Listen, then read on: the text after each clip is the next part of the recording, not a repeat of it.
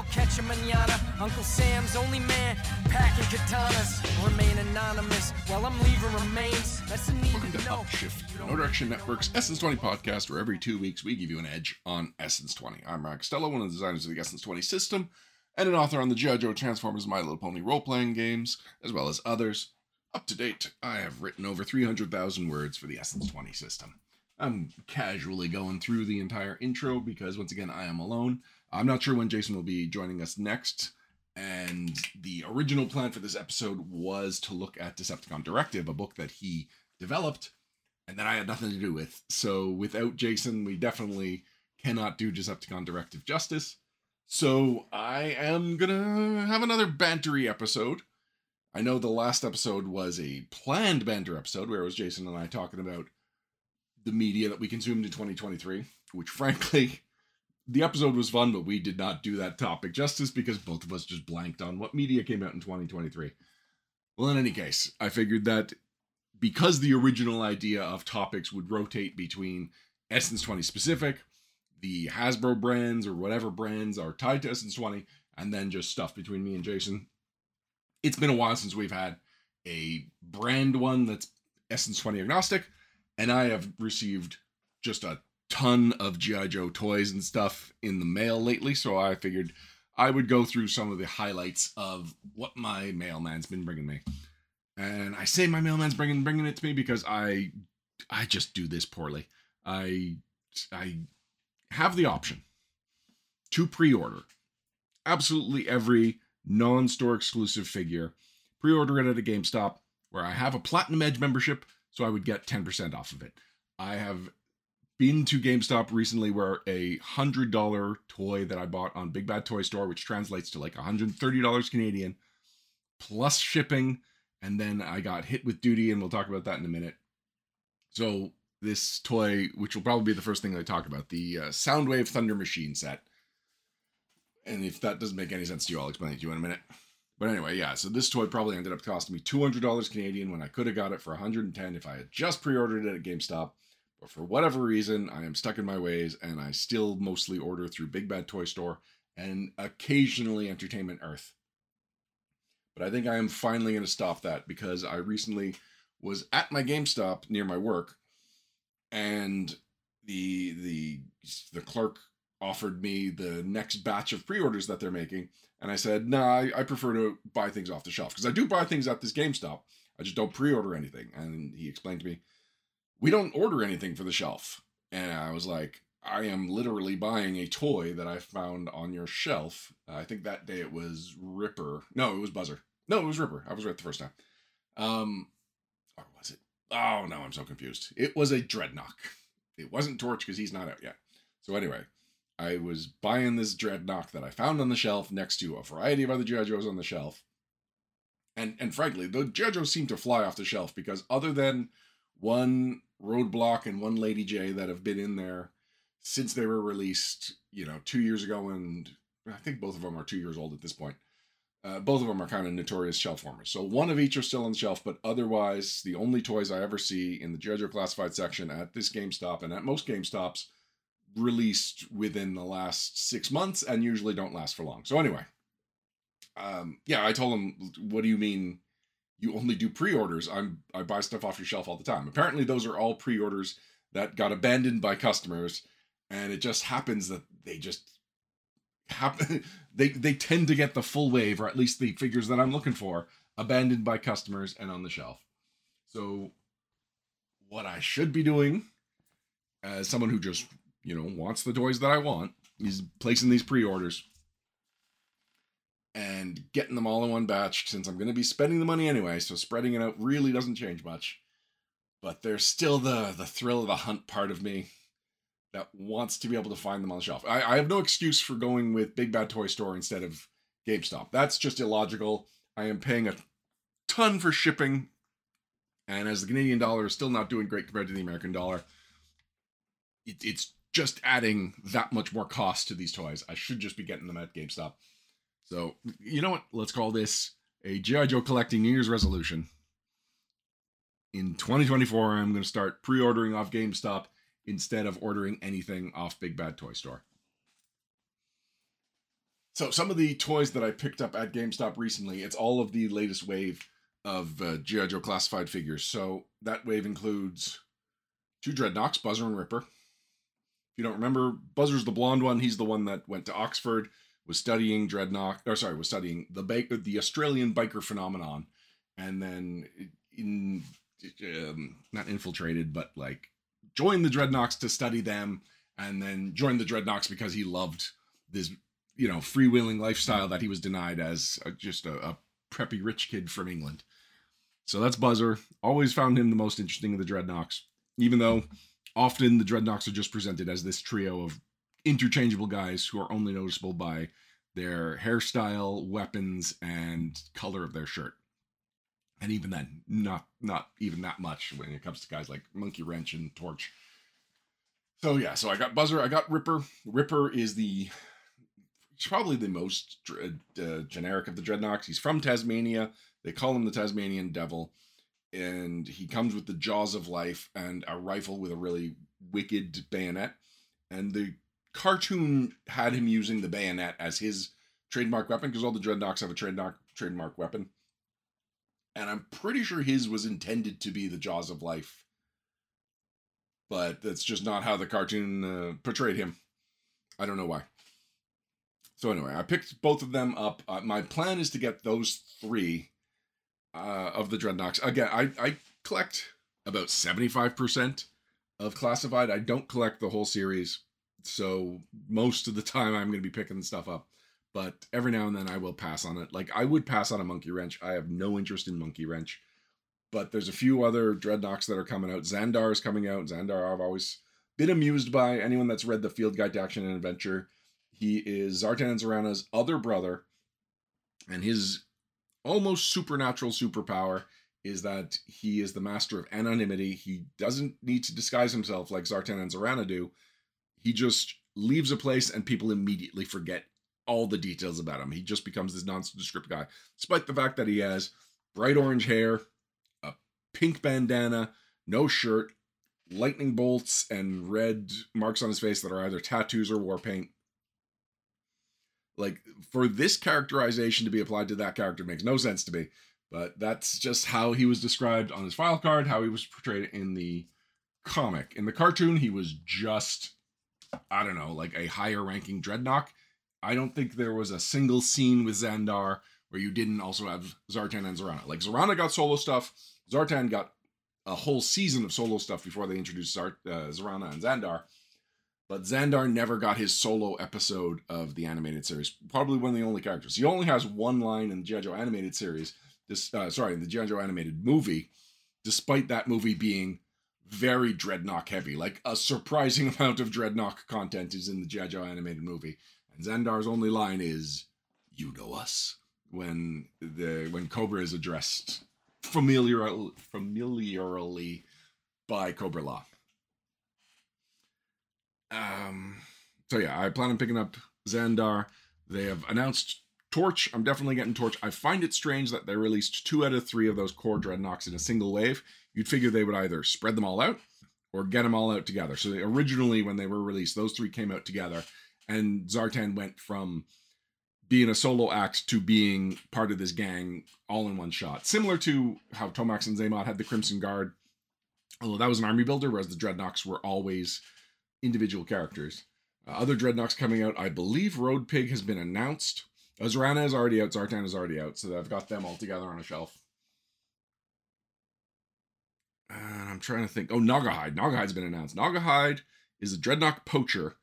He was one of the last original Dreadnoks to come out, and he overachieved like you wouldn't believe. He had this awesome machete that clipped onto his wrist at a time when they really weren't doing that kind of thing.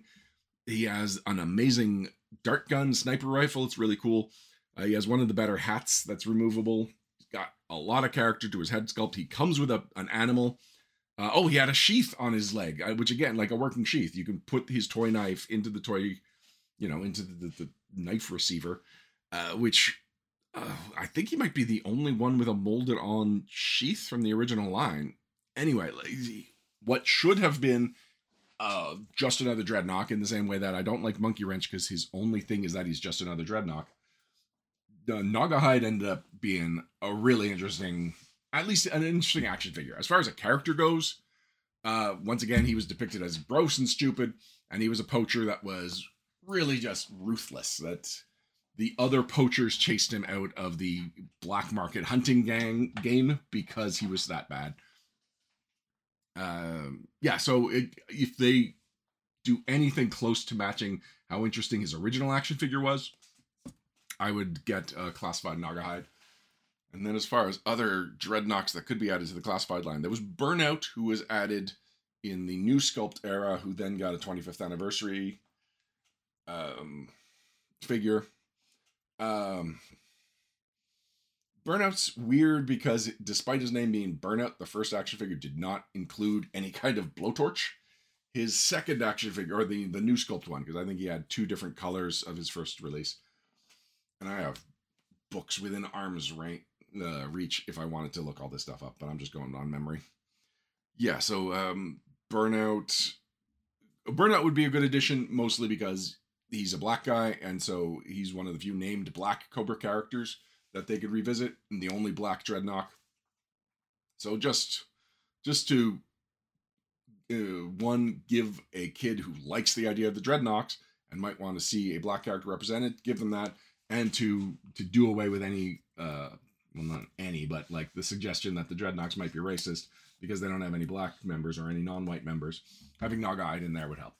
Uh, another dreadnok is Zanzibar. Zanzibar is the pirate Dreadnok, who was kind of cool. He was one of those figures that came with a small vehicle, so that it's not you're not buying it for the vehicle and getting a figure. You're more buying it for the combination. Like so, Serpentor came with the air chariot. If you were buying Serpentor, you were probably buying it for Serpentor, and the air chariot was the add-on. Uh, Zartan was very much like that. Zartan came with the chameleon swamp skier, and that was no big deal as far as vehicles go, but Zartan was presented as a big deal. So the Swamp Skier, the Chameleon, was almost just an excuse for Hasbro to charge more to make you buy Zartan. Or, you know, for return on investment for the commercials and having him as a major part in all the media. Um, I know I've drifted from the stuff that I've gotten, but I might as well follow this through to the end. A uh, couple of more Dreadnoks. You've got Zanya, who is Zartan's daughter and she is interesting in a couple of ways. First of all, she came from the Devil's Due reboot. So G.I. Joe had that uh, 12 year run with Marvel Comics from 1982 to 1994. It spanned the entire length of the original toy line. Toy line got retired. G.I. Joe toy lines would then come back for a couple years here and there. Uh, but it had been about five years before since we had gotten a new comic book. And at the time, there was no um, 80s properties as comic books. This was just not a thing anymore. They they were a thing when they were adapted originally, when those toy lines came out, and this was a promotional tool to sell those toys. But the idea of just making a new G.I. Joe comic book just because people wanted to read G.I. Joe comics instead of it being a promotional tie-in thing, like it being a licensed property that could be sold used to sell media on its own, was a new concept, and G.I. Joe really ushered it in when they when uh, Devil's Due got the rights and they decided that they would continue the GI Joe Marvel continuity, and they would keep the time span, which I believe, I think it came out in 2001. So we're looking at, um, yeah, we're looking at a seven year gap. So they just said everyone was seven years older. This was enough time to say that Zartan discovered he had this illegitimate child he didn't know about. She joined the Dreadnoks as a teenager and uh, they did something similar with Destro. Destro had uh, like a son in his twenties who had actually replaced him in that first storyline. I don't particularly care for uh, this guy Alexander McCullen, uh, Destro's son. Uh, yeah, he he never struck me as nearly as interesting as Zanya, but there was just something about Zanya. There was Zartan's always been interesting because he has this familial like he he's tight with his family. He's tight with his brother and his sister and he treats the Dreadnoks like family. Like the Dreadnoks have have betrayed Cobra and then, you know, gotten good with them again because they are competent mercenaries.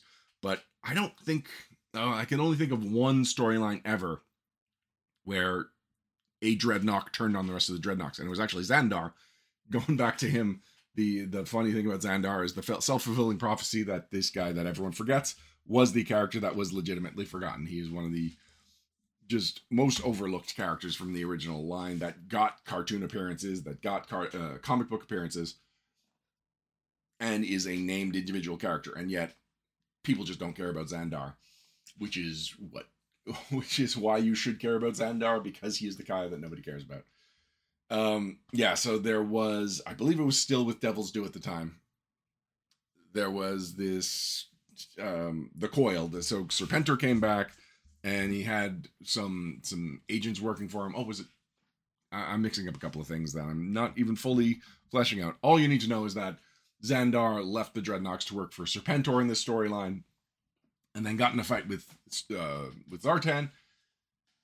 Zartan only realized who it was after he stabbed him, and then there was this ambiguity about whether Zandar was dead or not because as Zartan was carrying him away to get treated, Zandar saying like, uh, suggesting he's still alive. But then in the letter pages or online interviews, they clarified that no Zandar died, which is never good when your storytelling needs editorial commentary elsewhere to explain what had happened. But anyway, um, anyway, yeah, I, I would like to see Zanya get her own action figure. Um,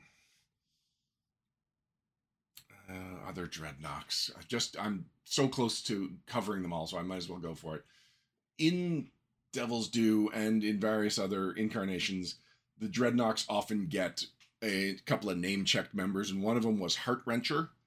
And I liked that she just carried a giant wrench. So instead of like a sophisticated, customized chainsaw with diamond tipped blade like Buzzer has, nope, she just has a tank wrench that she uses as a club, and she was established as the Dreadnok engineer.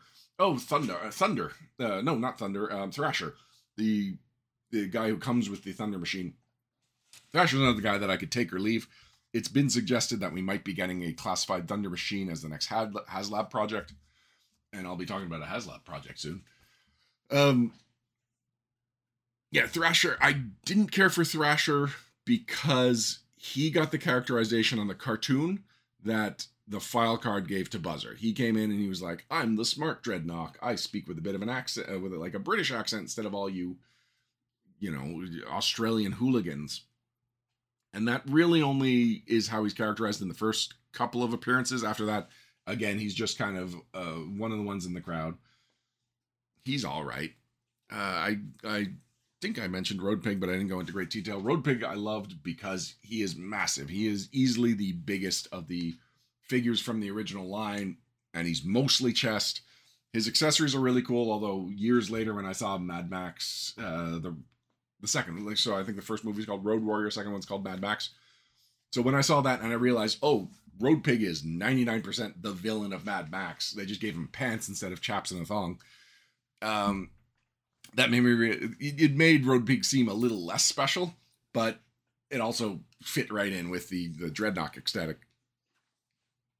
And I guess one last shout out to Machete who was a dreadnok that was added to Sigma Six. He never had a figure, but he was on the animated series because the animated the the I loved the Sigma Six figure line, but I was frustrated with character selection, especially because we got about twenty Storm Shadows and very little anyone else in Cobra. Like we only got two Destros, three Cobra Commanders. But legitimately, we may have gotten 20 Storm Shadows. They just kept putting out Storm Shadows. And we never even got like a Cobra Viper Instead, we got a um, Lieutenant Stone with Cobra Trooper disguise. And so people had to army build Lieutenant Stone if they wanted a Cobra army, which I did. I've got, I don't know, a half dozen. Oh, and I just looking over my shoulder, I see that my Zartan has fallen down. No, actually, it was Destro that fell down and nearly knocked Zartan off the shelf. So I'm to have to fix that after.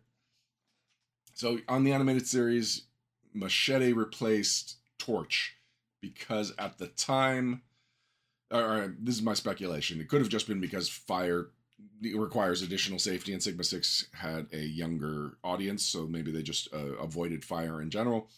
But I know also at the time that Hasbro had located the old molds for Buzzer and Ripper, and so they were able to release new versions of those characters, but they could not find Torch, which meant that of the original trio, we were only getting two out of three.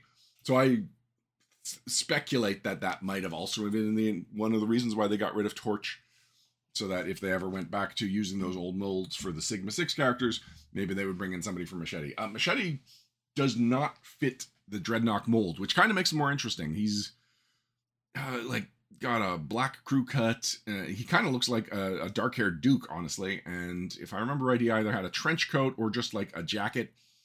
And he looked modern compared to all the other Dreadnoks who were clearly like the 80s punk aesthetic. Whereas this was the early 2000s, and he looked more like what a Dreadnok would look like if they were made in the early 2000s. Uh, and that kind of makes him stand out. I we don't have the right to use Machete because he was a Sigma 6 exclusive character. But that's a shame because he would fill a nice niche if uh, if we were allowed to use him. And actually, in a uh, game I ran to get some people familiar with the Essence 20 system, Machete was the first mini boss that I put them up against. I think I have gone through the entire roster of named dreadnoks of any significance, which was not at all what I planned to do with this episode. Wow, I'm 20 minutes into this episode, and I have barely touched on the topic that I meant to. So, um, I recently got the Soundwave Dreadnok Thunder Machine. So Soundwave is in the detect the, the the Decepticon. Hasbro's been releasing finally over the last couple of years GI Joe Transformers crossover toys that are actual recognizable characters. Like we've gotten a couple of homage characters. We've gotten a um, a character, a Decepticon named Viper, who looks like the Rattler. Like he's not just an A10 bomber, but he's blue, and he even has Cobra-esque logos on his uh, wings. But first of all, he was tiny. Like he was the size of the original Bumblebee. And second of all, he was nothing like he was a Rattler that was made into a new character. Whereas, oh, and there was zero chance that he could be that a Joe could ride him. Uh, likewise, there was Snowcat, who was a Decepticon that looked. I don't know why it's always Decepticons, but he looked just like the Snowcat. And then there were some San Diego Comic Con exclusives sets where it was a G.I. Joe vehicle painted to look like a Transformers alt mode, but they didn't transform. So we got a Sky Striker as Starscream, we got a Sky Striker as Jetfire or Skyfire. I forget what uh, which name is the one that applies to the toy. I think it was Jetfire. We got a Vamp as Hound, and we got a Rattler as Powerglide. But again, they they were not they didn't convert into robots. They were just the. Joe vehicles. But finally, recently, we've been getting GI Joe scale vehicles, at least three and three quarter inch scale, so the the 80s and 90s classic line, that convert into recognizable characters. So we got a Hiss tank that turns into Megatron. We got an A.W.E. Striker that turns into Bumblebee. Both of them were the subject of Cobra Confusion, that free RPG Day module that uh, we released, that Renegade released last year that I wrote. And so now they've released the third one with two more that are either announced or heavily rumored to be on their way. And this is my favorite of the three so far. So I really like HISS tank Megatron, and I get the complaints about A.W.E. Striker Bumblebee. He's fine, but a lot of people look at him and say Green Military Vehicle should have been Hound, or um, a, a, a Dune Buggy specifically should have been uh, what's his name? Uh, not Cliff Jumper. He was the hippie. He was blue. His name is escaping me right now. I'm sorry. Thank you for those people that are yelling it at your iPads, your iPads, or whatever you're listening to this uh, podcast on. I can't hear you, but I appreciate it. Oh, it's bugging me. I was hoping it would just come to me while I was rambling. In any case, right now we've got this Thunder Machine Soundwave, which really makes as much sense as A.W.E. Striker Bumblebee, but man, does it work. Because first of all, we haven't had a Thunder Machine since a Street Fighter II repaint of it. And really, this is the first time we've seen the Thunder Machine since the vintage line. Like it's in its mostly vintage colors. It is more like the blue's a bolder blue, the red's a bolder red. It's more red than burgundy, like the original one was. But that's fine. It's clearly recognizable for its colors. And even though it doesn't make any sense that Soundwave would turn into this, because like Soundwave's alt modes have been a problem since cassette tapes were no longer, uh, you know, uh, modern media. But for all of his alt modes, even when he turns into a car, he doesn't turn into a, a, a Mad Max strapped together uh, tank cruiser. It's weird, but it looks great, and I am really happy with it. The one probably the best thing about these, or at least maybe not so much Bumblebee, but Megatron and Soundwave, their faces are some of the best faces for capturing what those characters look like on the animated series. So my Thunder Machine, um, Thunder Machine Soundwave, I I absolutely love it. And these vehicles have been coming with uh, recreations of vintage figures. The uh, his Megatron came with a Baroness, and I don't know what happened, but Baroness's face was messed up. They um, they painted the inside of her glasses, but the rest of her face was molded in plastic, and so it just looks wrong, which is disappointing. But also, Baroness was one of those vintage figures that they had the mold for, and so we got a lot of Baronesses during that repaint era. I probably have eight unique Baroness figures, and I don't even have all of them that they released. So anyway, it, it was disappointing that I had to get an ugly Baroness but she just went in the bin, and I've got other Baronesses to use. And then Bumblebee came with a version 1 Stalker, and I've never actually had a version 1 Stalker. So even though the 1982 figures, like within a couple of years, the sculpting on G.I. Joe developed, and so it was more sophisticated, it was more detailed, and that was more my era. So I tend to look at those 1982 figures as like uh, interesting relics of history, but not my G.I. Joe. Whereas the Stalker, I think they managed to capture what that character was, and he still fits in with the other Joes. So anyway, this Thunder Machine comes with Zarana and Zartan, and it's clearly based on the original molds. The Zarana, they did some interesting things because the original figure had shoulder pads just like Zartan, but the original concept art did not, and that was a change that was made along the way. So this one more reflects the con- uh, the the concept art in that she has her bare shoulders and she's okay. They have never made a three and three quarter inch Zarana with a good head sculpt. There were two head sculpts originally, and the less common one is the one that I think is slightly better, but both of them don't quite look right. They're a little bigger, and the details are just strange. Like they they had an idea for that punk rock haircut, and they could never quite capture it in plastic. And so then uh, they released uh, Zarana in uh, in the early 2000s, I believe, in a comic pack, and the face looks more realistic, but she looks so bored, and it's it's disappointing because they they got the details right, but the expression wrong. So I've got that on my Python Patrol shelf actually, and uh, I I wish I could like I wish I liked that figure more. So anyway, this new Zarana again, the head sculpt is not great, but it's an homage to a vintage one, so I guess that's fine. But the Zartan is the best of those figures that we've gotten so far because it is clearly based on the original one. But the original one was just like black and browns as far as his his color scheme, but in the cartoon he had a lot of blue highlights, not just when he was reacting to the sun that was no, when he reacted to the sun he would turn red or his blue parts would turn red.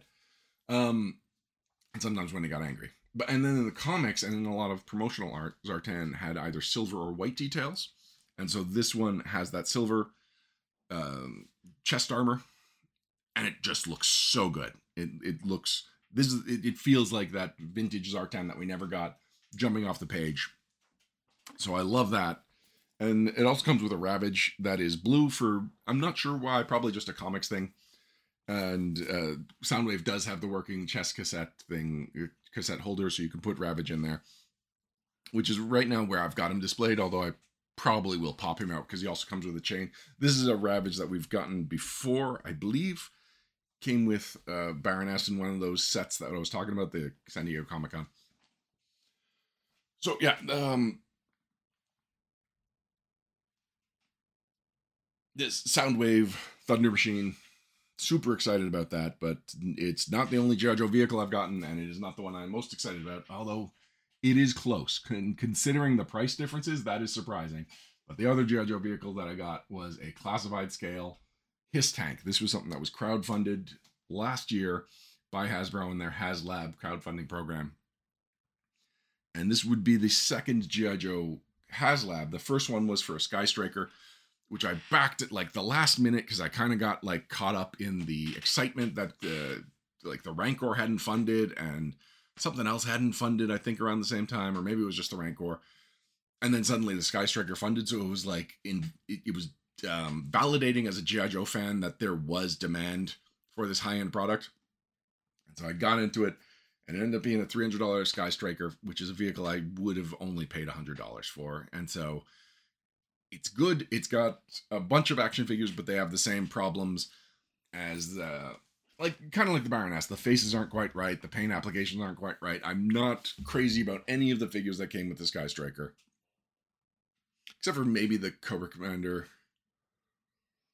No, even him. Uh, I've got several Cobra Commanders of that style. It's, it's the version one look with a little bit more cartoon detailing, but we also just got one in a two pack with a Duke that is absolutely atrocious. As bad as that Baroness is, this Duke is worse. But the, they come with a bunch of accessories, so that was okay. But anyway, yeah. Um, despite feeling burned by the first HasLab G.I. Joe project that I backed, this HISS tank had so much promise that I decided to throw in the ring again. Now, by the time the Dragonfly was up this year, a dragon a classified scale Dragonfly, as cool as it looked, I did not have my HISS tank yet, and I could not throw at that point a thousand dollars at Hasbro HasLabs when the only evidence I had was that I didn't like their first turnover. But no, I now have the HISS tank. I opened it with my older daughter who had never seen anything like it. And she was just wowed by the features. And we were assembling it and she was looking over the figures, who are, for the most part, I like them a lot. Comes with a HISS tank driver, uh, a HISS tank gunner, which is the HISS tank driver, but a, a female character, a female buck and then a repaint of the driver mold called the HISS tactician that I don't really care for. I I find him just too much black and not interesting enough. Not nearly as interesting as the HISS tank driver. Also, it's always bugged me that HISS tank driver does not have a name. Like the reason the motor viper is the vehicle driving, the land vehicle driving viper that made it into the core rulebook is because that's actually a name, whereas the HISS tank driver feels like a job description, but not any kind of code name, and that always disappointed me. Even though it is a pretty cool look, and they, yeah, they knocked it out of the park. It, it, uh, the vintage one is kind of flimsy. It came out right before the buck started getting a little bigger. But this one fits right in with the other classified figures. It looks amazing. So yeah, I like the figures that come with it. The HISS tank itself is massive and feels right. It looks right. The light up feature, which I thought was excessive ends up being tons of fun, especially the spotlight in the front, and also when you open the back, because now it, instead of just being a gunning compartment in the back and then like a platform, a battle platform that you can stand figures on, there's actually an opening door with a weapon rack inside. Oh, it really feels like somebody loved the HISS tank and did everything they could to bring the best possible version of it to the classified line. So again, like I have spent a lot of money on GI Joes in my life, and this is one of the most expensive pieces I've ever purchased, and I am happy with it. Very happy with it, in fact. So it immediately went up on a shelf. Like that was one of the things I told myself. I could not make these three or like five hundred dollar purchases when uh, you convert it into Canadian, or you know, one ticket to Disney World if you convert it into other things I could have done with that money. Um, but yeah, like I cannot buy these expensive toys and then not put them on the shelf. So I've uh, done a lot of work on my office, making sure that things are set up properly. The hiss is now set up next to a Cobra Parade procession, which used to be a shelf that was dedicated to Transformers. Those Transformers have moved in almost the exact same setup over to the top of a bookshelf. And that space used to be reserved for some luchador masks. Honestly, wasn't using that space really well. So this is a better setup. And yeah, the HISS tank is in a position of honor, and I am very happy with it. Uh, uh, going through some of the classified figures that are not dreadnoks that I picked up recently, I picked up Helix and General Hawk from the recent wave. Uh, that General Hawk is one of those figures that super basic, totally nails it though. It's similar to Shipwreck. Shipwreck was a figure that I was looking forward to getting because I like Shipwreck, and from the pictures, he looked good. So I was happy to have them on my shelf. Plus, uh, I, I think I've complained about this before. Uh, a lot of the early classified figures that I got were very green. And so that classified shelf was looking very green, except for you had the bright blue scarlet and uh, snake eyes in black. So having a different color, like one of the reasons I got barbecue, whereas I probably would have been on the fence about him, was that he added a different color to that shelf and it just made the shelf look better. And so Shipwreck, again, I probably didn't need convincing to get Shipwreck just by virtue of my feelings about the character. But these added to me wanting to get him. But I was still just expecting a pretty straightforward character. But something about like the way the butterfly shoulders work and just, I don't know, the way the figure moves really was satisfying and it really captured a lot more range of motion and a lot more personality than I was expecting. And Shipwreck's a character that I like for my person for his personality, so I'm really glad that he ended up really cool. And General Hawk is very similar. Again, he's just a guy in green camo pants and a brown bomber jacket with like a pretty cool helmet. And he works, he moves well, he looks good, he's got a great head sculpt that really has a, the authority that you want a General Hawk to have. And I am so happy to have him as like a definitive leader of my classified shelf. Uh, I passed on Duke, the original Duke that came out, because uh, I'm I don't care about Duke. Duke's fine. Duke is an enigma in that if you do anything interesting with him, then you are betraying his character because Duke is just supposed to be generic leader guy. But if you don't do anything interesting with him, then you've just got a generic leader guy. Whereas General Hawk has more gravitas to him, and I'm probably overthinking it. These are just toys designed for children, young and old. Uh, but anyway, yeah. So I passed on the first Duke. I got Tiger Force Duke, and he's over on my Tiger Force shelf, which is separate from my other classified shelf. And I, I had Stalker and I had Flint, who could serve as a leader type, but not like the guy in charge of everything. And that's what General Hawk is. And I'm so glad to have him. And I had recently picked up the Steel Corps, which is the updated Steel Brigade. They lost the rights to the name Steel Brigade and those came with jump jetpacks, which I love. And I gave one of them to General Hawk because my favorite General Hawk, or maybe not my favorite, but I appreciate that one of the General Hawks was in a flight suit with a jetpack. Like it just added to how you can use this character. He can lead in the battlefield, or he can strap on a jetpack and go flying and like take out a Cobra Rattler in the sky. Uh, I I love that he's like become this dual function character. Whereas when uh, Sigma 6 Duke got a jetpack, I was like, hey, stay in your lane. That's General Hawk's thing.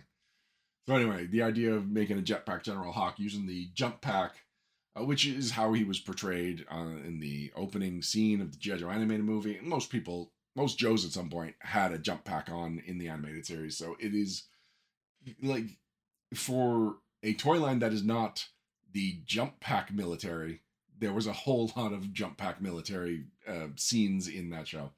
And so, you know, left an, left an impression. And so with the jump pack, that is a cool like fire stream effects uh, accessory. Uh, yeah, I've got him just popping up right in the middle of the shelf, in the middle of everybody, looking awesome.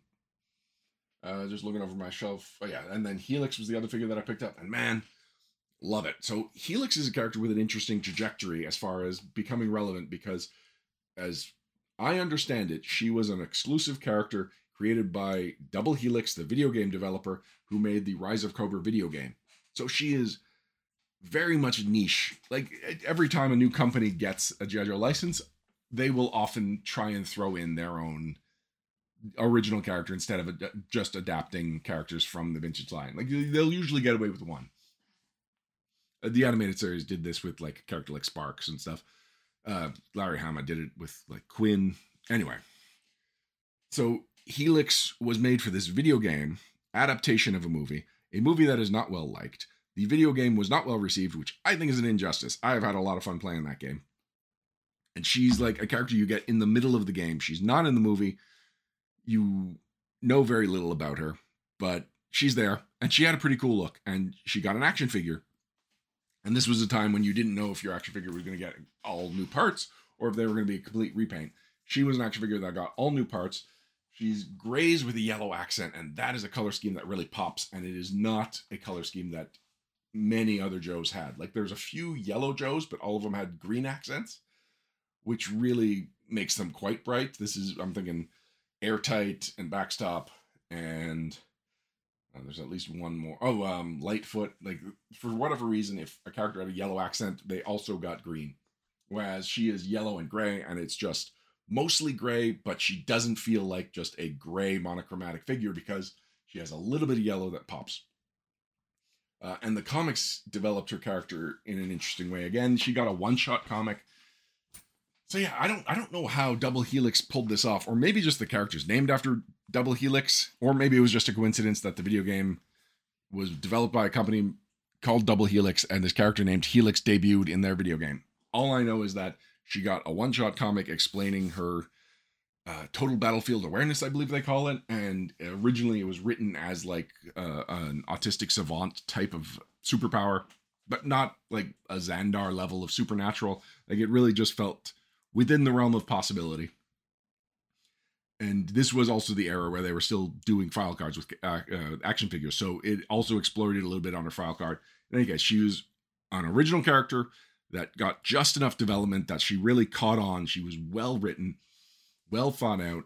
And then as Larry Hama continued writing the extension of his original continuity, she became a, a key part of the team. So he he had a massive team. Like sometimes when G.I. Joe gets rebooted, it's reduced to a small team. With the Larry Hama comics recently, it has felt like there is still this roster of 300 characters. You never know when and when a character is going to show up, but he still had his core characters that you would see regularly. Helix was a solid B-lister in that you constantly saw her. She didn't get a whole lot more development. She was just a regularly occurring character on the team. But in any case, so now, even though she didn't come out during Jojo's heyday, she has had these influential positions multiple times in Jojo's post heyday life. That now that she's got a classified figure, she's one of the few uh, characters from her era that has an action figure. In fact, I think she's the only one so far yeah, I'm gonna. Yeah, I'm gonna say that she's the only one so far. Although I think a couple of other ones have been announced. Oh no, uh, Shadow Tracker came out. I I do not have those Walmart exclusive toys, and that bugs me. And I hope to get some of them. But Walmart got some of the coolest classified figures exclusive to their store, and they are not sharing with my region of Canada, uh, which is Montreal. Which is often if one place in Canada gets excluded, it's Montreal. So yeah, I I gotta figure out a way to get my hands on the Shadow Tracker and a shooter and a mole rat I wouldn't say no to a red and black alley viper. Anyway, carrying on. Uh, Helix. This classified figure is exactly like her uh, her four inch uh, one that came out in the 2000s, except they gave her these things called mantis blades. And if you picture a praying mantis, they've got these scythe like talons as the front arms, kind of like a reverse T Rex, where the longest limb are their arms.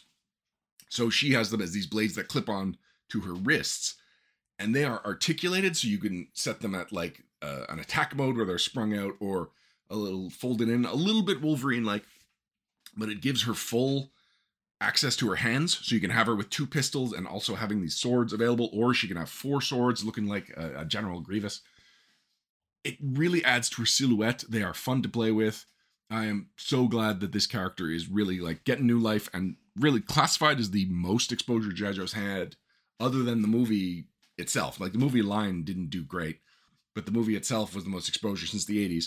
Yeah, Classified is the uh, third renaissance of G.I. Joe, basically, maybe even the first full renaissance.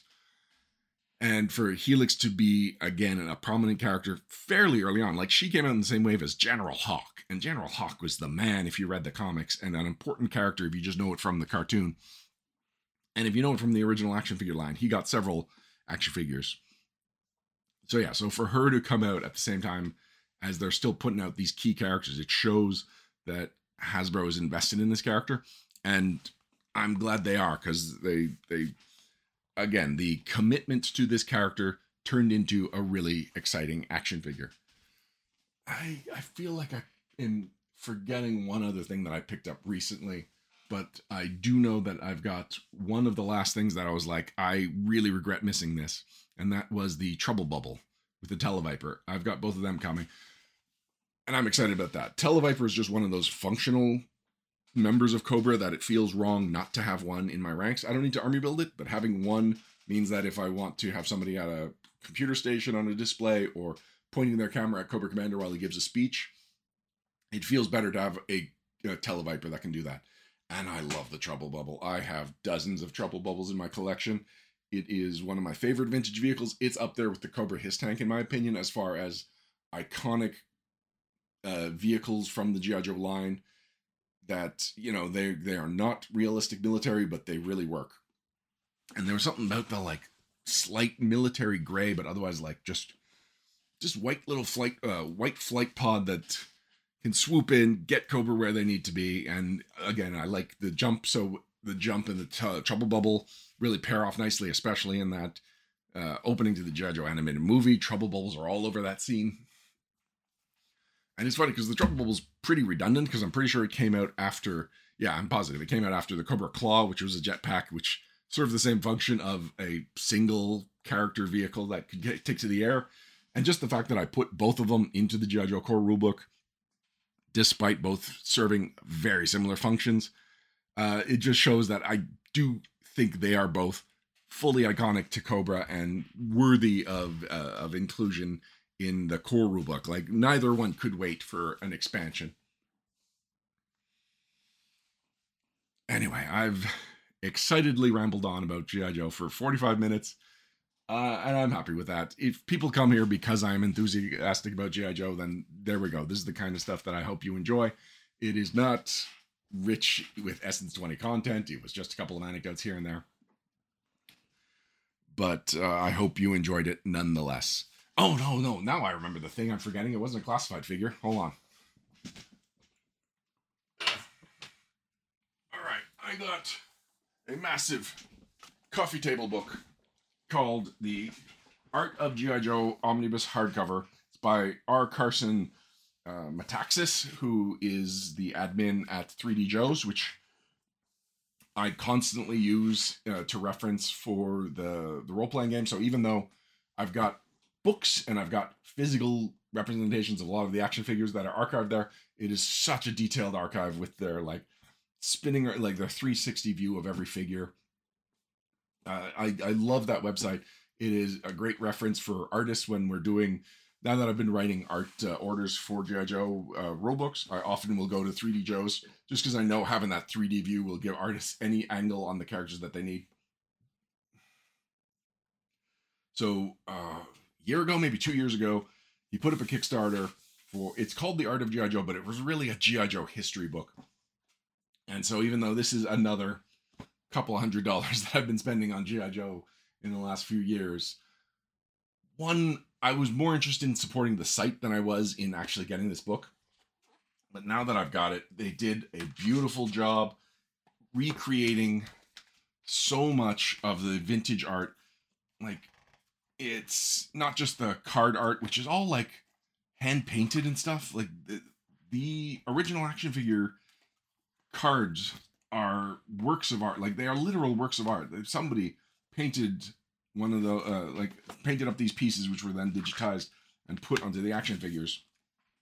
And just the consistency throughout a 12 year line of what the art of G.I. Joe looks like. That is captured here. But it also has like any promotional material, any of those um, mailaways that were included in um, like they they were included in action figures and vehicles, and they told mini stories. Like those were the GI Joe media that you forget you also grew up on because like they played such an important role.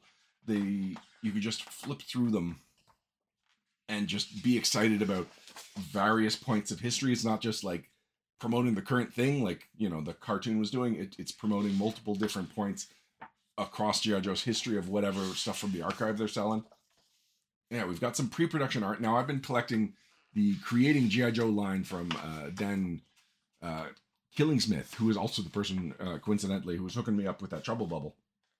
And I do love those books, and those have been great reference material for the GI Joe RPG, especially when I'm doing a deep dive like Ferocious Fighters. This captures that same feel, but it's presented differently. Like it is presented so lovingly and oh, it's just fun to flip through like just page after page of carded action figures and action figure file cards.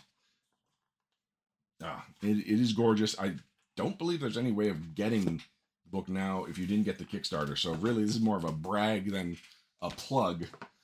But um, oh yeah, I mentioned the, that I would get back to some of the issues with shipping. So when this was kickstarted, I paid the thirty dollars that I was told would cover the international shipping. In that time, shipping has gotten fairly outrageous, and so I got an email saying I needed to pay another fifty dollars for it to be shipped, and I'm like, I already paid for the shipping of this. And then when it arrived, they charged. Uh, I was charged duty, which, like when you get international shipments, sometimes they apply tax based on the value uh, perceived by people that don't really know the value of these things. They just kind of take a shot at it. So I had to pay another twenty dollars when it arrived at the door. So I basically paid shipping on this three times, which added uh, about fifty percent to the original cost. And at first, I was worried that that would be the legacy of this product. That every time I would look over at it and be like, "There's that interesting book that cost me way more in shipping than it should have."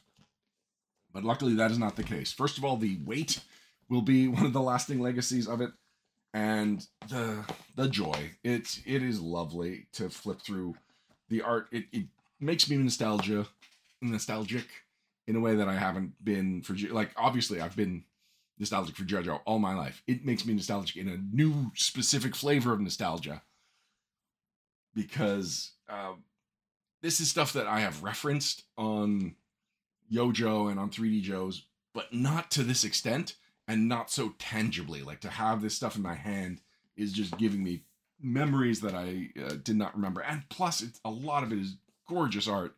So being able to appreciate it on this like high res, high gloss printing that uh, this book's put out, Carson really outdid himself, and I hope he is uh, proud of this product because it really delivered. Now, as I grunt and put it back up on the top of my shelf in a spot that does not display it very well, but it is too big to fit on any of my other shelves, so I'm going to have to come up with a new way of displaying that thing. I also would not put it on a glass shelf because I don't trust glass to hold its weight.